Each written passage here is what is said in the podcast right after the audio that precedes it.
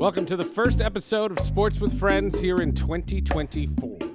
I thought 2023 was a great year for the podcast, and I hope this year is even better. You know, we've talked a lot about college sports, and ever since COVID, the new theme to me in college sports has been NIL, the name, image, and likeness, and the idea of paying college athletes, and the transfer portal. And I'm on record as saying I don't mind NIL. I like the idea and the concept behind NIL, but the transfer portal bothers me to no end.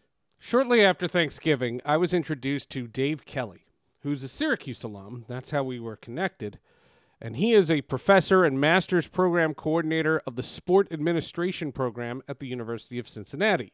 And in the process of us talking, he was attending the National High School Athletic Directors Conference.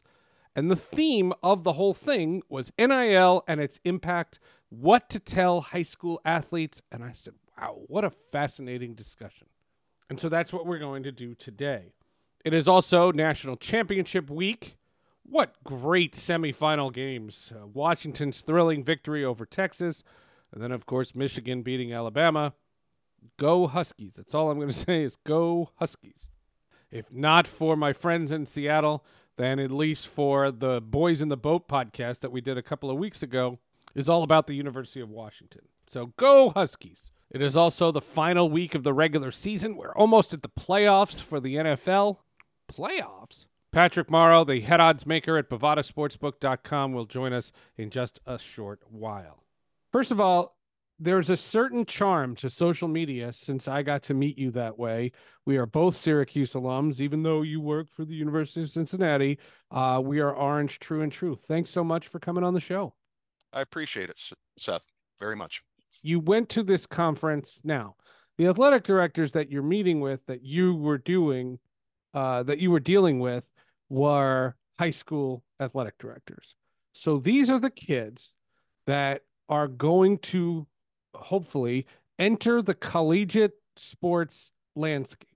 Mm-hmm. And the whole platform has changed. And we've talked about it from the ancillary level, but I was curious to see what you were able to ascertain because the, the way it looks like to me, if you are a halfway decent athlete and you're a junior or a senior in high school, the old way of thinking was I'm going to put on a uniform and play in front of thousands of people wow, how great is it to be me? And now it's, I'm going to get paid. How great is that?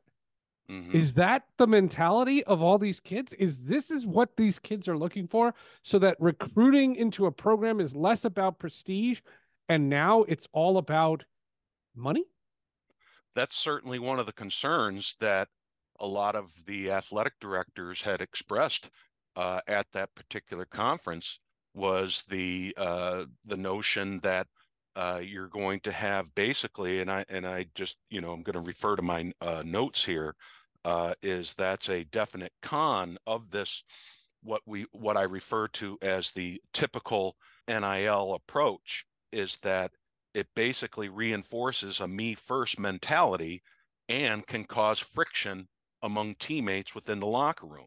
And so uh, therefore, uh, there's there's a lot of concern, uh, not just that, but uh, quite a few others in terms of the ones that I even brought up uh, in the conference are the tax implications in FAFSA or the federal student aid, because NIL income, okay, must be included in the taxable income reported by student athletes FAFSA form, and then therefore if it's large enough, well, then that's going to basically uh, affect uh, the amount of federal student aid that they can receive, and they're going to receive less.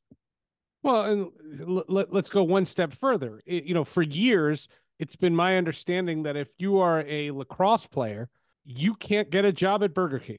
I don't know why Burger King is not a sponsor of the show. I don't know why I went there. My brain there went there, but I but I did.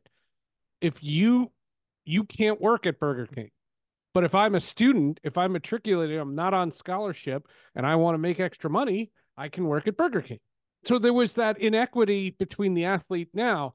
Is that still the case? Is that still the situation where if you are a college athlete and you're not getting name, image, and likeness money, you still can't get a job? Most are not going to have the time uh, in the in their schedule. I mean, if you're talking about a major Division One uh, institution, uh, they're not going to have the time to l- truly get a quote unquote uh, part time job or anything like that. And so, what this does uh, in terms of the loosening uh, of the NIL or with this judgment, in fact, it was the Alston case. I don't know if you're familiar with the Alston case. Please explain. But basically, the Alston case uh, was where he uh, sued the NCAA, and ultimately uh, it went all the way up to the Supreme Court uh, and was decided in 2021 here recently. And basically, uh, the NCAA was ultimately violating the rights of student athletes to receive compensation and other in-kind benefits for their name, image, and likeness, or what's otherwise referred to their uh, intellectual property. And so this this is really a landmark uh, type of decision that the U.S. Supreme Court, because again, it puts now an end to the restrictions that they held over student athletes in terms of making money over their name, image, and likeness. But I don't think it's really applicable to sort of the lacrosse player going out and working for Burger King because the lacrosse player is, pro- you know, probably not going to be doing that. Well, but but my only thing is, whenever it comes to NIL, and I said this at the very beginning of the podcast, and I've said this for a year now, NIL doesn't bother me. Transfer portal, I can't stand. And that to me is the ruination of college athletics not on a big level like this week, you know, when you saw these fancy schmancy games between, you know, Michigan and Alabama and Washington and Texas, go Huskies. Um, the idea that the small athlete, the small sport is going to get gobbled up with conference realignment. You know, this, this, this, Stanford is traveling all over the the, comfort, the the country because they're playing in the ACC next year uh, makes no sense. And on small sports with small budgets, that really sucks. And well, so uh, I, in this can conference, I mention something? Sure. Stanford, okay. I mean, you you mentioned Stanford. Uh, yeah. you know they, they they have more money uh, than than probably any other institution in the United States. They have uh, basically what's called an endowment portfolio, where they have so much money in the bank that all of their scholarships are endowed, meaning that the annual interest off of these off of this money is how they pay for their scholarships at Stanford. So, uh, you know, Stanford is not hurting financially. Trust me. Not a question of that. It's a, it's a question of because they made a football decision because the Pac-12 yeah. fell apart. They made a football decision and they they just put a a square peg wherever they could find a square yeah. hole they went to the ACC, and the volleyball team suffers because of that. Right. No, I that, I totally. It doesn't matter I, how much I, their endowment is. The the kid doesn't see any of that. The small see the the whole point, and my whole thing that attracted me when you were you told me you were going to this conference was, what is this going to do for the small athlete? We've oh. talked about in the past the Syracuse basketball team uh, the, the, the, you know, Jim Boeheim retired 47 years. Adrian Autry takes over. Adrian Autry's a, a, a fine young coach. I wish him nothing but the best. At his introductory press conference, the first thing that a reporter asked him was, Congratulations, coach. What's the first thing you did when you found out the gig was yours? And he said, I called all my players and begged them to stay. And three fifths of his starting lineup said, Sorry, I can make NIL money elsewhere. And so the whole idea of this, again, I go back to the initial point NIL money is not the ruination of college sports. That stupid transfer portal is.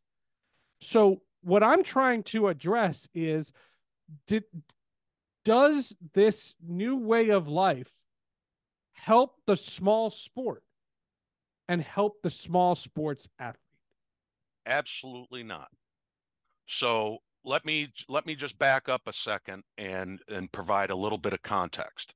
Okay. So back in 2000 October of 2018, uh, you basically had the NCAA transfer portal come into play.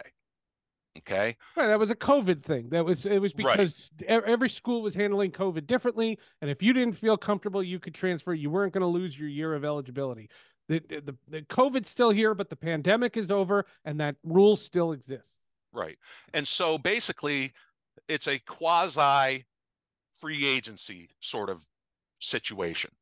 So the kid goes into the portal, okay, which is basically a, a nothing more than like uh, an online database, uh, sort of like a match.com. And so coaches can go in there and more or less uh, decide uh, who, who, you know, goes in there and uh, gets recruited out, or out of there and gets that scholarship. The concern that I have, Seth, is that from an economic standpoint, in terms of supply and demand, there are more kids demanding opportunities in that portal than there are the supply of scholarships. And so if you go in there, it's a big risk. In fact, the risk is a flip of the coin so that you have so many kids going in and then the other ones get an opportunity but the coach on the back end who's decided oh well you're going into the portal well i'm going to use this scholarship for someone else and so basically, you have roughly 50%. This is what was discussed at the conference. You basically have a flip of the coin, or 50% of the student athletes that go into the portal that never come out.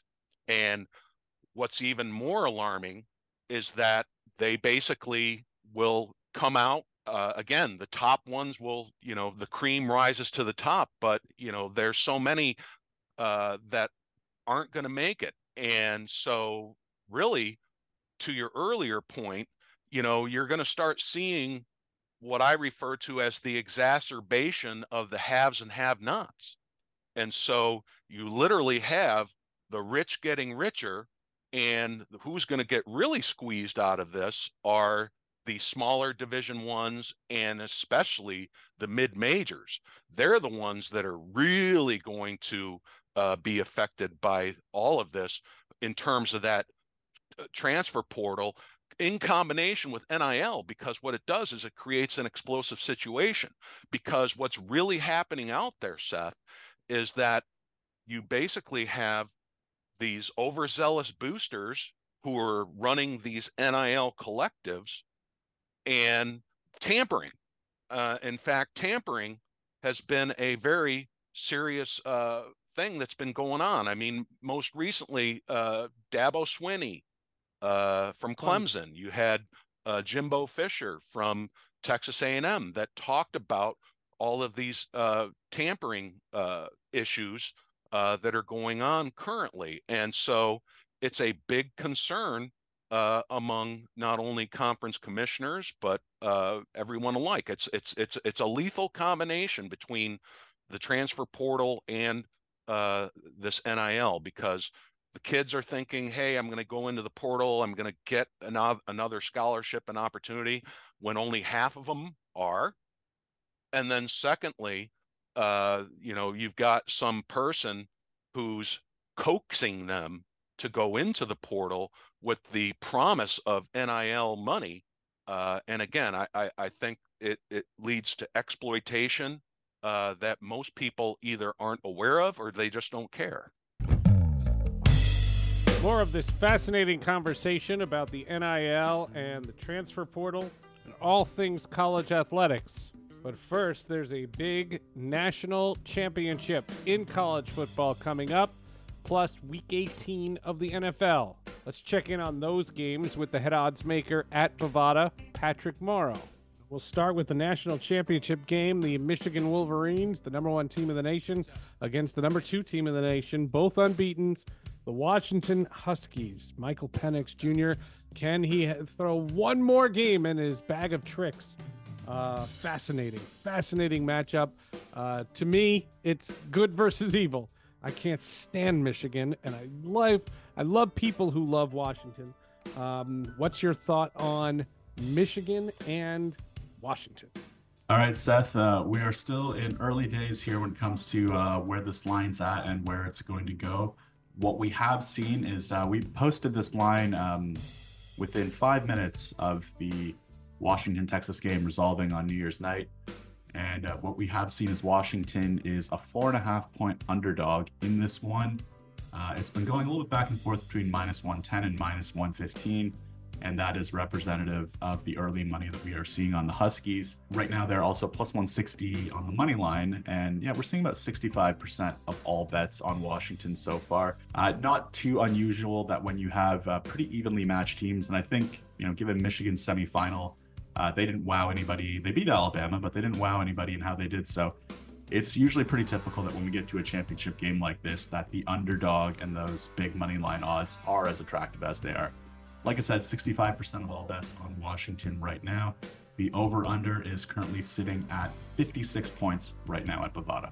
All right, let's hit the NFL. Uh, there's a couple of great matchups on this final week of the regular season, but this is as good as it gets. Win and you're in. The Indianapolis Colts and the Houston Texans. Neither team is expected to contend for the Super Bowl. That's not the point. Making the playoffs is a big, big deal. Colts Texans, win and you're in. Yeah, win and you're in. Um, I think with either of these two teams, uh, it might be win and, well, who knows how much further you're going. But uh, hey, in, in, the NFL this year and in an AFC that uh, has had a lot of surprises, you know, they could certainly, uh, you know, show that they can hang for a little bit longer. Um, there are not so many great teams in the AFC playoff picture. These two are two of them.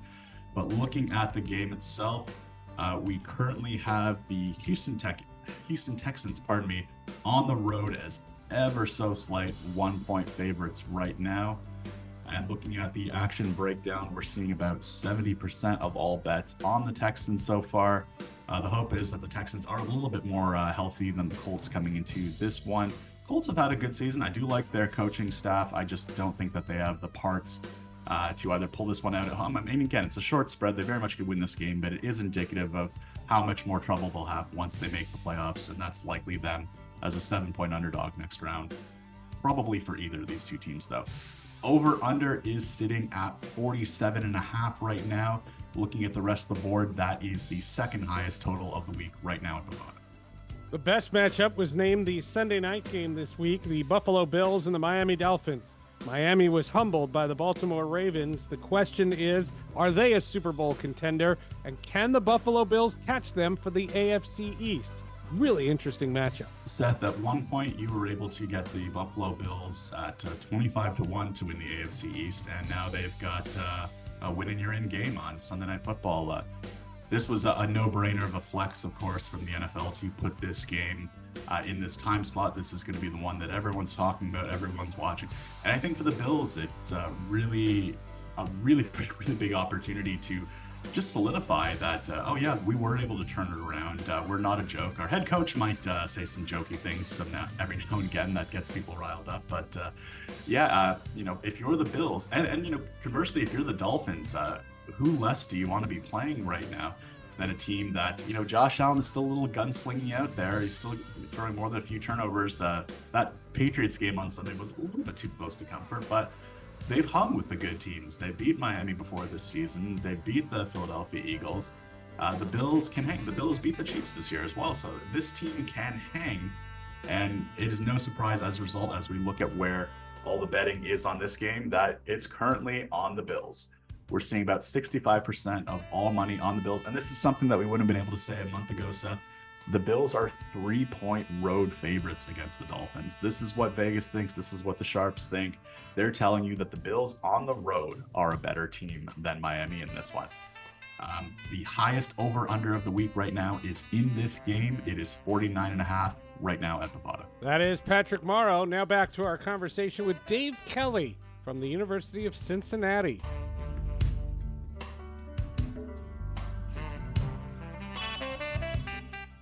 Do you get the sense that there are positives? Like uh, all we've done is so far is ripped it, right? Um, mm-hmm. Clearly, someone put this in place. You know, the, the, the genesis of this was college kids weren't getting paid. You know, big money was going to coaches and these huge television contracts, and there's massive revenue coming into the school and the actual athletes weren't getting a, a, a piece. I, I see where this came from. Can you make this real naive for me? let's take a very small school. Let's use Lehigh. Let's just use Lehigh, Division One, Lehigh. Mhm. Where are they getting money to give name, image, and likeness money to the five best players in Lehigh? I'm glad you brought that up. So, because this is certainly within my wheelhouse of what I teach. So, the NCAA year in and year out reports what's called the uh, what's called allocated revenues. Okay, basically to sort of give you a, a breakdown of, of what generally happens at the NCAA Division One level. You have department generated revenues and you have allocated revenues. Department generated revenues are going to be things like your ticket sales, your concession sales, corporate sponsorships, uh, donations, and the like. Okay. Your allocated revenues are the revenues that are coming from the university itself in terms of subsidy and bailout from student fees. Okay. A place like Lehigh, okay, and this is what I was telling you that was the big concern uh, of, you know, the mid majors getting squeezed is that more than like at Ohio University, 65% of their budget comes from allocated revenues from student fees. Lehigh, I would argue, probably is somewhere in the 70 to 80% range. So that's where it's going to be an issue because they have absolutely no uh, chance of really landing uh, any kind of significant uh, student athlete coming into their program, uh, you know, because number one, uh, they're you know they're they're take taking so much revenue off of the backs of the uh, of the uh, enrolled students at the school, and so what that does is you know there's been more uh, calls for transparency uh, among NCAA schools to um, more or less uh, disclose as to how much money is actually going, you know, that is department generated versus uh, allocated revenues, and uh, and as a result, what you have uh, again, um, to to my earlier point, is you're going to have the further exacerbation of the haves and have-nots. Let's take this one step further. Uh, over the the Christmas break, I was reading a lot of stuff, you know, kind of year in review, such things one thing I, I, I don't want to attribute where I saw the article, but it was in a reputable place. I just don't remember where I saw it. Um, but one of the predictions for 2024 and beyond is that the dichotomy between the SEC Big Ten as the like the two A A conferences, the ACC, the Big Twelve, and whatnot uh, as the B conferences, and then there's a whole bunch of C's. Taking a page from the European Super League, which is something that has been talked about and is back in the news crazily. Uh, they're talking about over there in Europe, and I I'm a big uh, fan of European football, so I, it, it's something I, I pay attention to. Basically, that they could form a, like a mega conference. The SEC and the Big Ten could could form a mega conference and withdraw from the NCAA. That the NCAA, which to many in the sports industry has been rendered powerless anyway, and really all it is is a figurehead. So get rid of it and let the big conferences do what they want and let the smaller conferences, whether you want to have a B league like a championship league or or you know whatever whatever you want to do with the B's and the C's, what, what that's fine. Listen, Marvel Studios made billions of dollars with B's and C superheroes, so it's possible. My point being, could you see the smaller schools, the Lehighs, let's just use them as the the example, benefit from not being in the same entity? As Alabama. So it's not that Lehigh plays the same sport. They're not in the same thing. There's not an opportunity for Lehigh to play Alabama. in a in a in a in a non-conference matchup because they're not in the NCAA. Could you see that's where this is all headed? Well, there's a few concerns I have. Number one, you know, is the the, the you know the concept of amateurism. What you know, I, I think the professional sports leagues like the NFL uh, or even the NBA would probably have uh, an issue uh, with that, uh, just from the standpoint of, you know, the more it breaks away, the more it becomes professionalized. Uh, and so then, therefore, what you know, what I actually see, Seth, is I see them still part of the NCAA at that level, but you're probably going to see more revenue sharing occurring uh, so that the student athletes start seeing more of the concession revenue. They're going to start seeing more of the uh, percentages of ticket revenue. So they're going to have a shared revenue sharing pool. Uh, again, among those 65 schools that represent uh, the, you know, the Power Five, uh, and so really, you know, when right, you but if you a look- eliminate two two thirds of uh, two fifths of the Power Five, you're not a Power Five anymore. Right. So, I mean, I don't, you know, the only thing that makes it compelling is during March Madness, where the Lehigh has the opportunity to upset a Virginia or, you know, something along, or the a Maryland, Baltimore County has the opportunity to upset a Virginia. I, I sorry about that. I wanted to be a little bit accurate on no, that no, point. but but- but but in, in essence, what you're saying is that basketball and the power of that tournament could save the NCAA. I, that's, I, I, I certainly think so. I think, you know, if football, you know, it's basically football is, is basically the one that's causing all of this controversy. Uh, and so, I mean, really, it's a, is you know, the college bowl, you know, it's basically run by the television uh, outlets, uh, and so it has nothing to do with the NCAA. Uh, so it's not even an you know the the national championship game is not even an NCAA sanctioned event uh where, compared to that of the uh March Madness where it is an NCAA sanctioned event. Some would argue this is the best time ever to be a college athlete. Would you agree with that?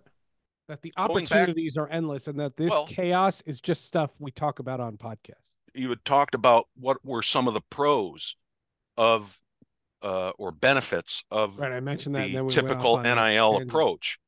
Uh, certainly, the Alston case allows the rights for athletes to be compensated for their name, image, and likeness, and it, so it provides meaningful income in that limited four-year window uh, that they have as an athlete. It's also a very efficient and easy way of getting money to athletes without it necessarily having to go to the uh, university and then distributed that way. Uh, and that, uh, but I also have a, a con to that uh, from the administrative side, but I'll, I'll talk about that more here in a moment. But No, go for it. Tell me. Uh, Contradict everything you just said. No, I'm just kidding. Well, the issue is is that these NIL collectives, okay, as I said, they're basically being run by uh, boosters uh, who maybe don't have the uh, best interests uh, of the student athlete uh, because a lot of these uh, NIL collectives the individuals within them are unelected, unqualified, or unaccountable boosters. Uh, and basically, the governance and control moves away from coaches and athletic directors towards those collective operators. And so, not only that, but then money then is also taken away from university led initiatives like capital projects or facility improvements which then puts added pressure on those who are in fundraising for the athletic department because it leads to donor fatigue. You know, typically in any given uh, university level, you know, it, it, it's basically the 95 5 rule. in fundraising. 95% of the money is going to come from 5% of your donor base. Okay.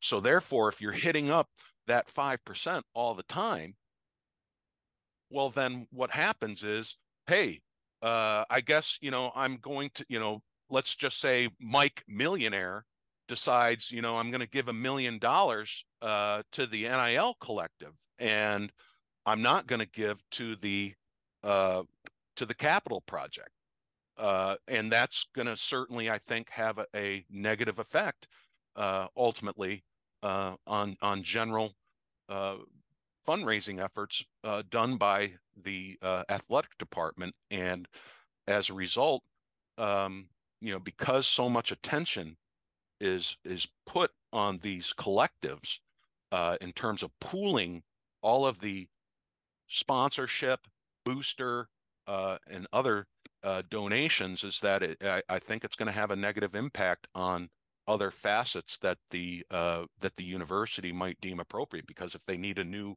practice facility, or if they want to upgrade their locker rooms, uh, you know, uh, it's it's it's going to be very difficult uh, for those people that are in those positions now with the current state of affairs. Hmm. The whole thing is really uh, fascinating. Let's take the NIL uh, out of the conversation just for the sake of this podcast. Um, mm-hmm. The transfer portal. Yep. Um, if you're a student, it is no longer a big decision to where you're going to go. If you don't like it, you don't have to stay. And if you're an athlete and you don't like your coach, or if you don't like your playing time, or if you don't like the locker room, whatever reason, or there's NIL factors, you can decide, I don't want to be here anymore. Mm-hmm. Used to be you had to stay, sit out a year. And for a lot of people, that meant you're delaying the, the, the next stage of your life. And so the transfer portal, I know why it was created.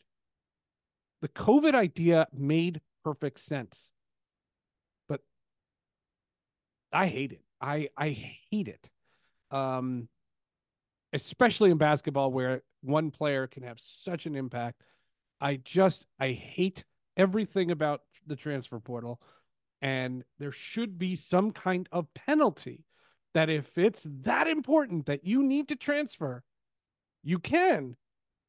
Your college career is not over, but now you don't pay anything. And legacies are impacted. I mean, that kid, uh, uh, Jesse Edwards on Syracuse, he was the center. Uh, he he had an extra year of eligibility because of COVID. Mm-hmm. Because of that mishmash COVID season, they gave everybody an extra year of eligibility. He's done. He's he he had senior day. And he's playing in West Virginia because he made some extra money. Mm-hmm. I don't begrudge him whatsoever. But oh my God, that is so dumb. Could you imagine back in the day, um, uh, uh, uh Coleman going, you know what? I'm going to finish my my career at uh, Florida. Like, why? It's so stupid. And it's to me, that's what's sucking the life out of college sports. I mean, you you make some really compelling points, Seth. There that that's but uh, you know, at this point, you know, the Alston case is what it is. Uh, and the toothpaste is out of the tube and this is this is the new reality uh, and so um, you know, I, I understand why you don't like it. Um, I personally, you know, the notion of a student athlete having the opportunity to immediately play instead of sitting out a year uh, is something that I, I personally, I don't have a problem with that so much. What I do have a problem with is the unintended consequences of things like tampering that are occurring. You know, uh, wouldn't you argue why, they why, were, they were, why they were that, happening why, anyway? What's that? Tampering is not new.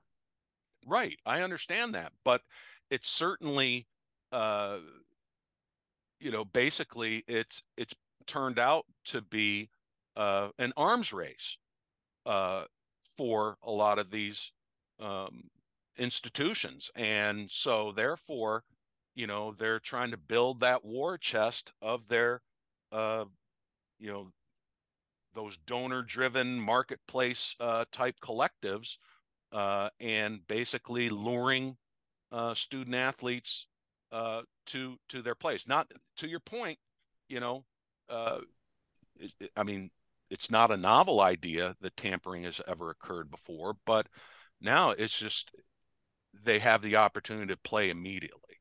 What I'm actually more concerned, uh, also, uh, and equally as cautious, is that you know everything that happens at the collegiate level then trickles down to the high school and interscholastic level, and so again, um, you know, I think. In what se- in what sense?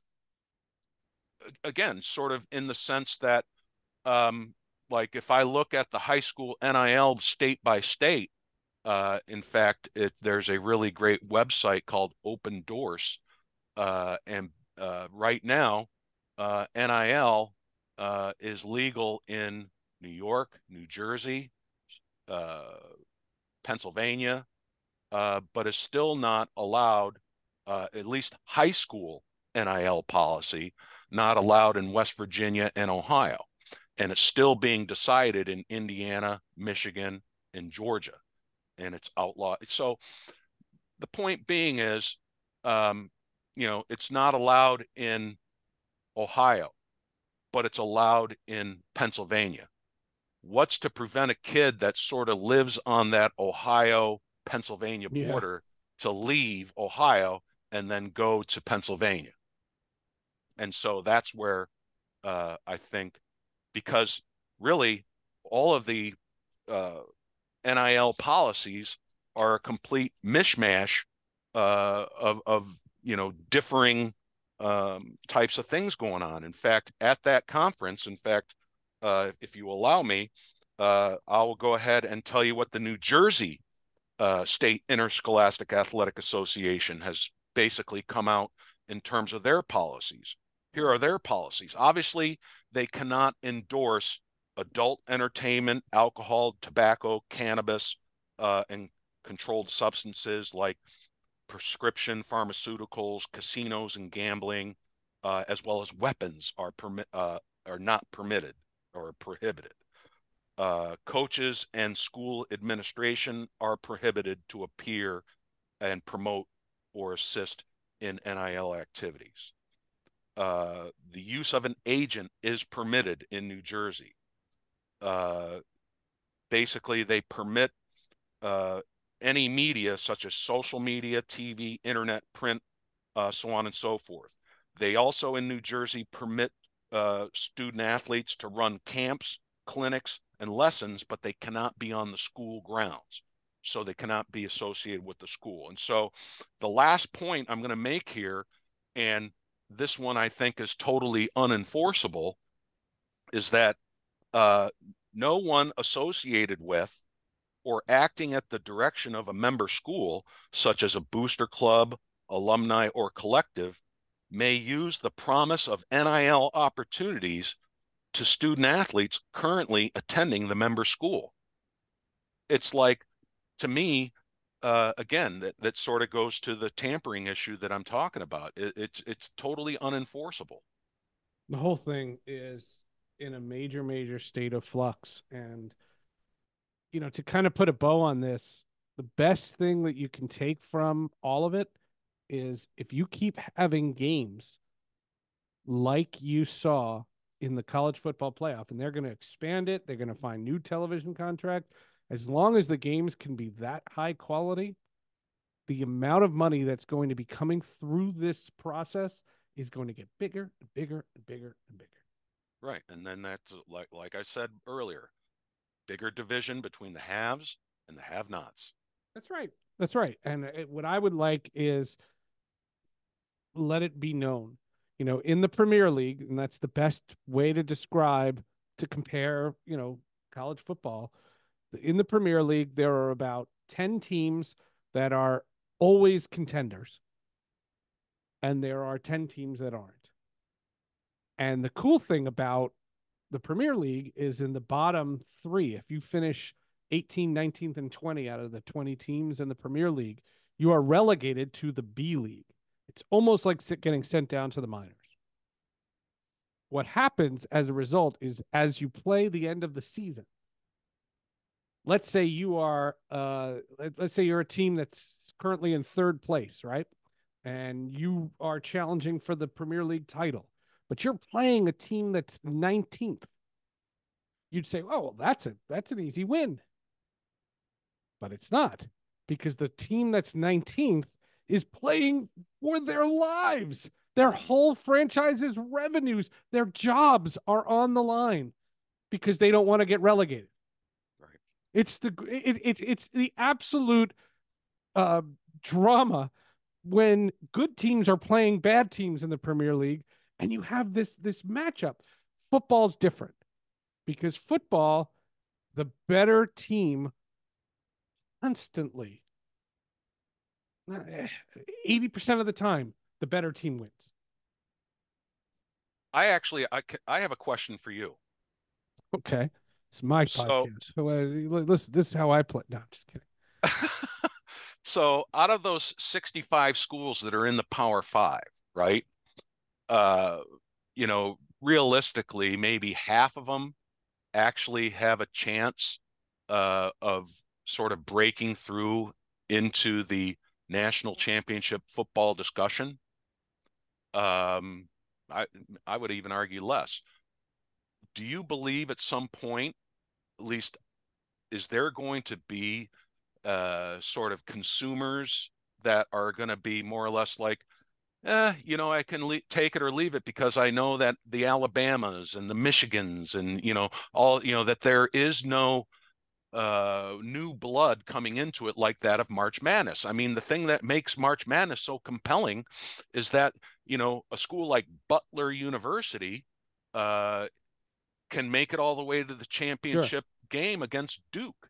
Uh and so what football has basically created is is is uh, a you know a situation where again the little guy has absolutely no chance of ever Well, making it right. to the to the to the national we'll see we'll see. You know is it where if you are a big 12 or an acc champion and you get to uh qualify for that playoff? So in essence let's use this season as the the capability.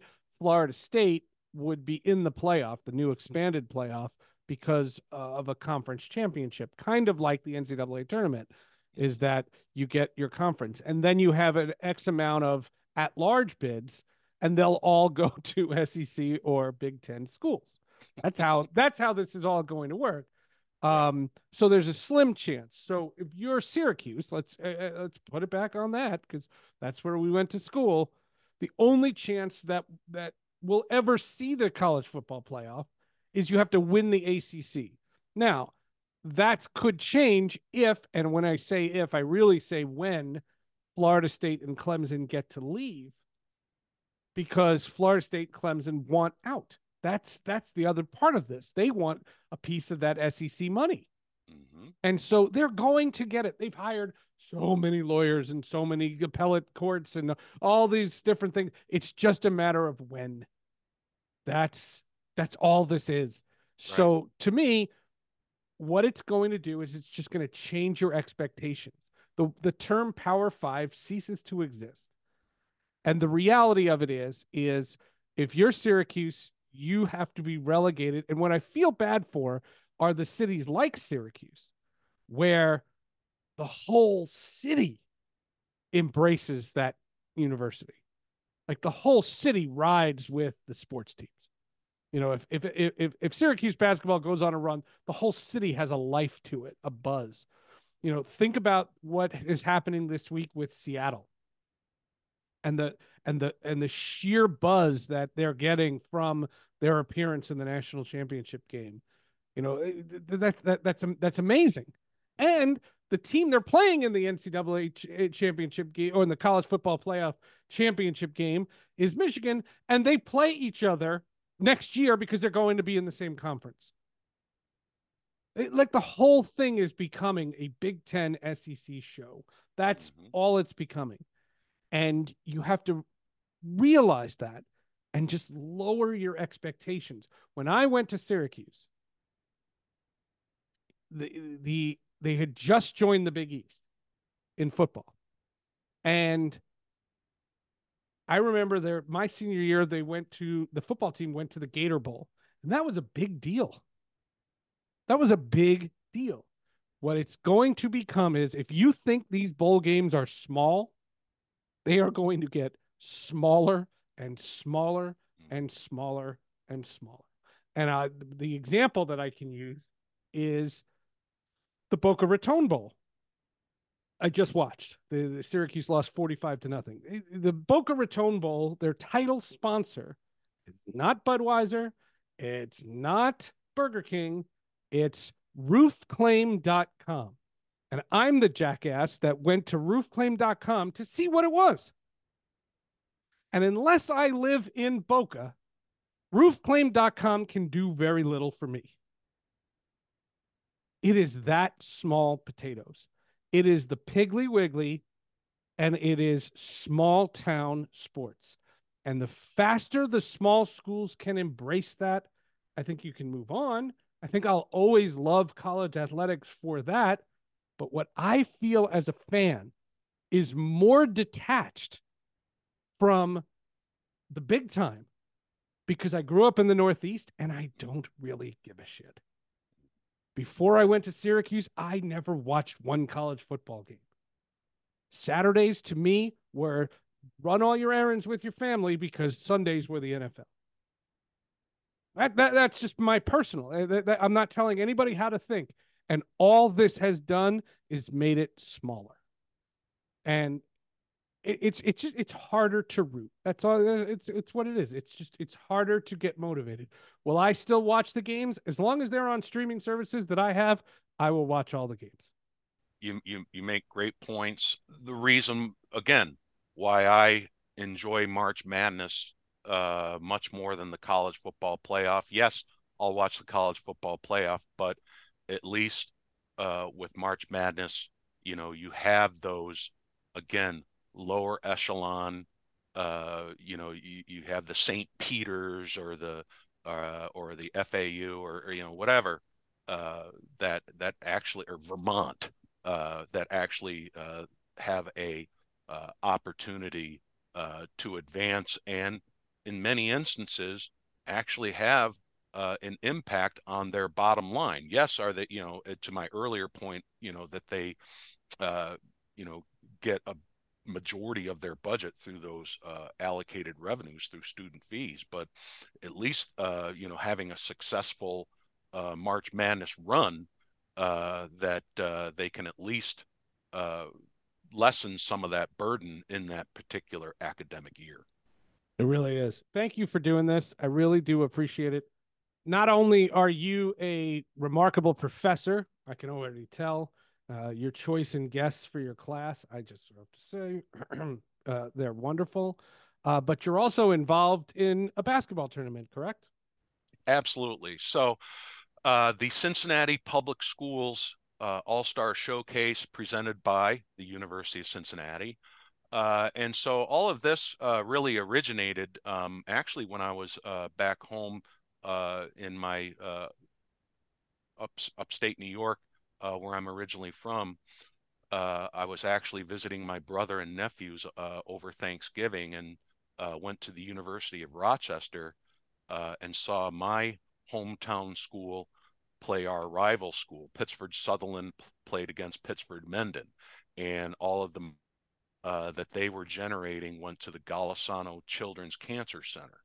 And so this sort of, you know, this was pre-COVID, and so I sort of got to thinking about, gosh, how can I do something like this, uh, you know, and and bring it back to Cincinnati? And so had some conversations with the uh, district director of athletics with the Cincinnati Public Schools.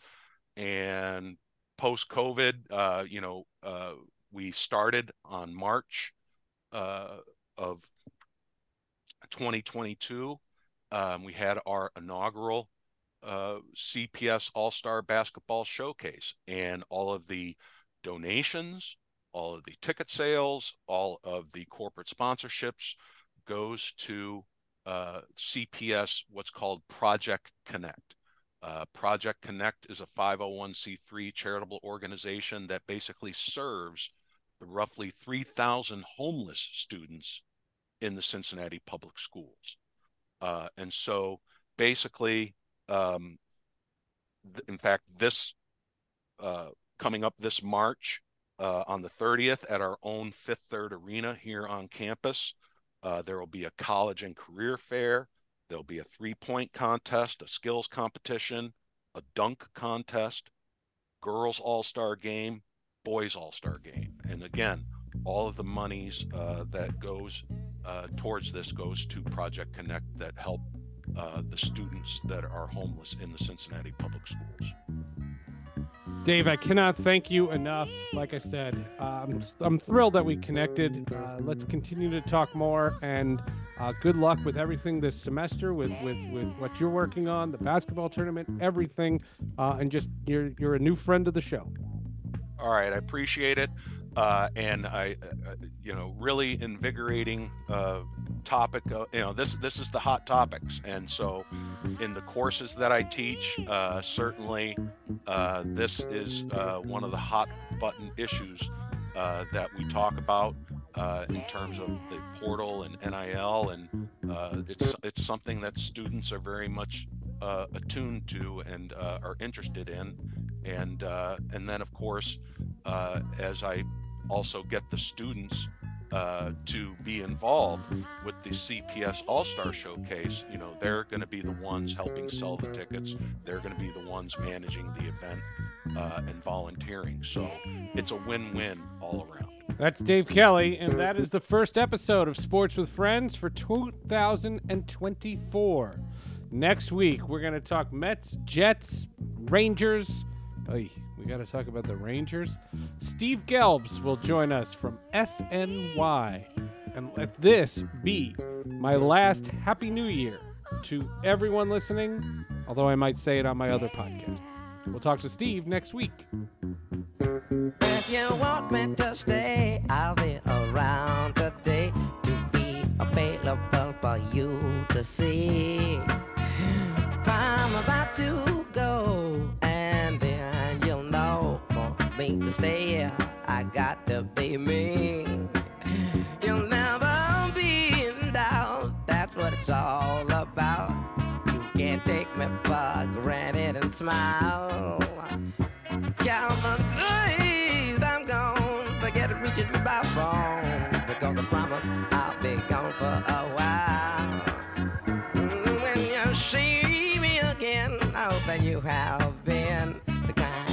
of